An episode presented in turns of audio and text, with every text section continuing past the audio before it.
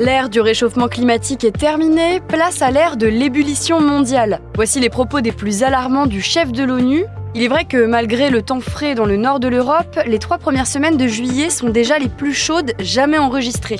Mais alors, à quoi doit-on s'attendre pour le mois d'août? On pose la question à Sandra Larue, journaliste météo et climat pour BFM TV. Donc le mois de juillet 2023 va rester dans les annales dans la mesure où on a battu tous les records. C'était aux alentours de, début juillet. On a eu une température euh, moyenne sur l'ensemble du globe qui n'avait jamais été atteinte de l'ordre de un peu plus de 17 degrés. Donc euh, voilà, ébullition, euh, c'est sûrement à cause de, de, ce mois de juillet, voilà, très très chaud. On a observé en Chine, record absolu battu, 52,2 degrés.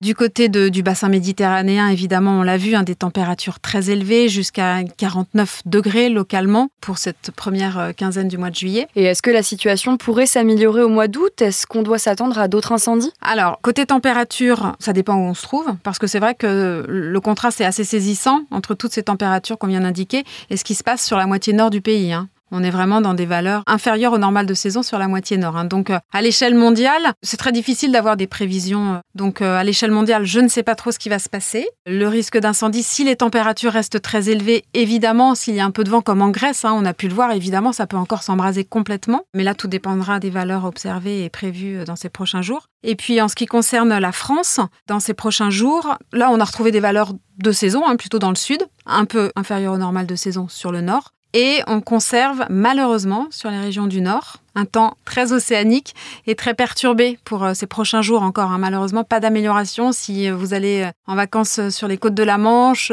sur la côte d'Opale. Voilà, ça va être compliqué, en tout cas pour la semaine à venir. Et a priori, si on en croit Météo France, alors il s'avance pas trop parce que justement les tendances saisonnières sont très peu fiables. Mais a priori, il faudrait attendre la deuxième partie du mois d'août donc euh, du 15 au 30, pour voir une amélioration et le retour de l'été sur les régions du nord. Donc évidemment, ce sera à confirmer. Et justement, est-ce que c'est une bonne nouvelle, ces températures un peu plus froides en France? Ces dernières années, c'est vrai qu'en liaison avec le réchauffement climatique, on a eu des étés très chauds. 2022, hein. voilà, l'année la plus chaude jamais observée. En revanche, les années qu'on qualifie, en tout cas les étés de pourris, euh, il faut remonter à 2011-2014. Et a priori, c'est pas une si mauvaise nouvelle. Alors c'est vrai, quand on est en vacances, c'est pas très agréable d'être sur le littoral et, sous la pluie et, avec une doudoune. Mais en revanche, c'est plutôt bien. On était dans un contexte de sécheresse quand même très très marqué, notamment sur le nord-ouest. Donc ces pluies, même si elles n'arrangent pas les vacanciers, pour la nature, pour les sols, pour la végétation, c'est plutôt une bonne nouvelle.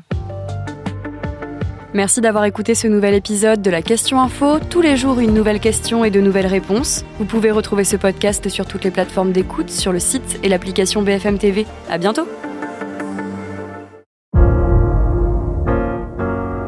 Vous avez aimé écouter la question info? Alors découvrez le titre à la une, le nouveau podcast quotidien de BFM TV. Les grands récits de l'actualité, des témoignages intimes, c'est tous les soirs sur vos plateformes préférées. À bientôt